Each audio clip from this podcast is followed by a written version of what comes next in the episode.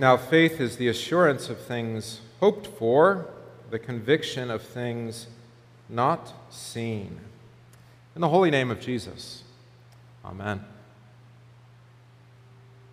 Today, we use the words believe and think interchangeably. And I think there's something to be said uh, for that recognition. Thinking usually comes, we would say, from the head, and believing comes from the heart, right? But now people are thinking with their hearts and not with their heads. That's why they say, Well, I believe that I'll be better if I take this drug, or I believe that so and so won a particular election. I believe. But that's the language of faith, and the language, well, for most, belief is the language of feeling. And feeling and faith are not synonymous. Believing and faith and thinking are not the same either. So, when you have an idea, when you have evidence and you've come to a conclusion, say, I think. Use your brain. It's been given to you by God, your logic and your reason, and it's for that purpose. When you say, I believe, let that be connected to the things that you hope for by faith. Be very particular then. So if you're going to say, I believe, let it be about the matters that God has spoken to you of. And even more importantly, the things that He has promised you. Faith is the assurance of things hoped for, the conviction of things not seen. Notice those two words assurance and conviction. How can you be sure about something that you hope for? How can you have the conviction that something is real and true, even though you can't see it. Well, you're not going to say, I think with conviction of things not seen. No, I believe. You're not going to say, I think I have assurance that something will happen. No, you say, I believe. Right? So these are the, this is the word of, in the language of faith. But assurance and conviction is not the same as just pure, we say, irrational hope. That's the other language that people are often confused about. They say they hope for things, or even more so, they'll say, I wish. But their hope, their wish, their dream, these are things that come from the imagination of their own hearts, from the dreams of their own minds. They're not grounded in reality, they're grounded in, well, usually some kind of irrational long distance idea, something that might happen. When we speak of faith, we're speaking of assurance and conviction. And the only way you can have assurance, be sure about something, the only way you can have the conviction, that is to know and believe in your heart, is if God has said it to you. Even more importantly, if He has promised it to you. So the writer to the Hebrews says, For by it the people of old received their commendation, by faith. Right? So by faith we believe that God created the heavens and the earth. And he did so by the word of God out of things that were invisible. Were we there? No. Has God told us what he did? Yes. So by faith we believe him. We haven't seen it. We can only take him at his word. Same with Abel. Abel offered a sacrifice according to the instruction of the word of the Lord given by his father Adam. And because of that, he was commended as righteous. He acted not knowing whether God would accept his sacrifice, at least not by his own reason or strength, but believing by faith because he offered his sacrifice according to the word that God had spoken to Adam. So it was with the writer to the Hebrews in his sermon that he, he spoke of others that lived by faith.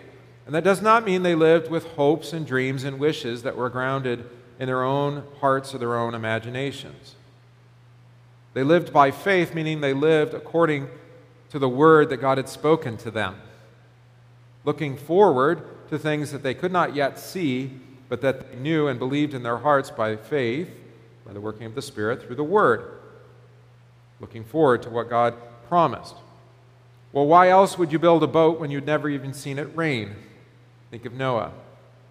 God gave him the instructions. He was precisely described the vessel to be built. There'd never been a boat like that before.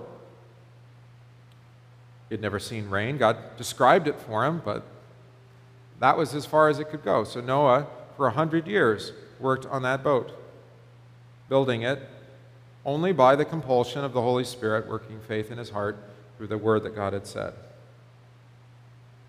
Of course, the example of Abram, as we heard in our Old Testament reading.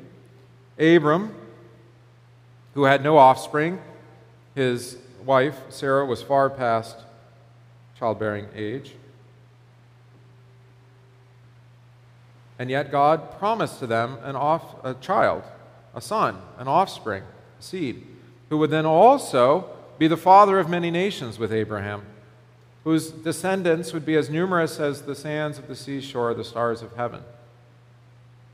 Abraham would never see this fulfilled in his lifetime, nor would Isaac, nor would Isaac's son Jacob, nor would Judah, nor would David, nor would Solomon. Actually, it was never fulfilled until the last son of Abraham, Jesus, came and gathered to himself a church as numerous as the stars of heaven as the sands of the seashore. Abraham acted by faith, believing the, the word that the Lord had promised. Even when God commanded Abram, Abraham to offer his son as a sacrifice, Isaac, on the mountain of Moriah, Abraham took him up on the mountain and was ready to slay his son because God said so. And God had promised that he would see that son bear many more sons after him. Abraham didn't know how that was going to work out. God provided the sacrifice in his stead and gave Isaac a little resurrection. By faith, acting according to the word of the Lord, the Spirit working such faith in his heart through that word. And so we see it throughout all the examples given by the writer to the Hebrews that they acted and lived by faith, believing, not by sight, but with conviction and assurance a conviction and assurance that was given to them by God and His Word. So it is for us. We as Christians don't live with some empty or vain hope. We don't live by our dreams and our wish, well wishes. Nor do we think, so to speak, about things that we'd like to have happen.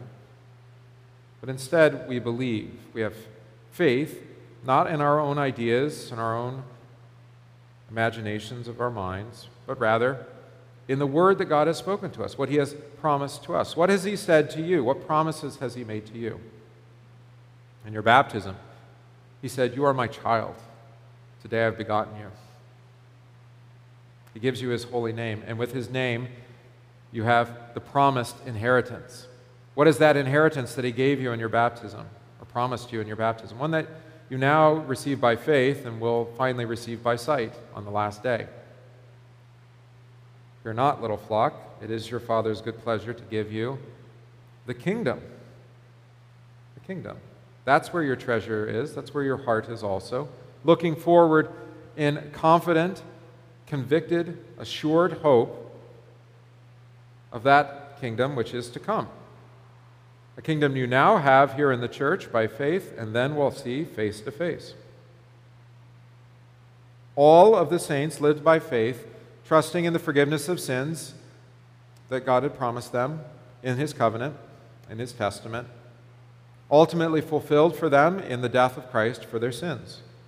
And where there is forgiveness of sins, death has been overcome, and life is given. And where there is life, such life that comes through the forgiveness of sins, there is an everlasting dwelling. These all died in faith, not having received the things promised, but having seen them and greeted them from afar, and having acknowledged that they were strangers and exiles on earth. For the people who speak thus, that is, who speak that they live by faith, I believe, make it clear that they are seeking a homeland As it is, they desire a better country, that is, a heavenly one. And therefore, God is not ashamed to be called their God, for he has prepared for them such a city. So it is for you. Tonight, you live by faith. That is, you live with the confident and assured hope that where Jesus forgives your sins in his body and blood this evening, he is giving you life, and that life will last not just for a day or a week or even just for a few more years or decades, but into eternity. Even though we die, yet we shall live and behold the glory of God, see his face shining upon us as we, with all the saints numbered, gather around the marriage feast of the Lamb in his kingdom, around his throne, in the kingdom that has been prepared for us. Therefore, sell your possessions and give to the needy. Provide yourselves with money bags that do not grow old, with a treasure in the heavens that does not fail, where no thief approaches and no moth destroys. For where your treasure is, there will your heart be also. I believe in the resurrection of the body and the life everlasting. In the holy name of Jesus. Amen.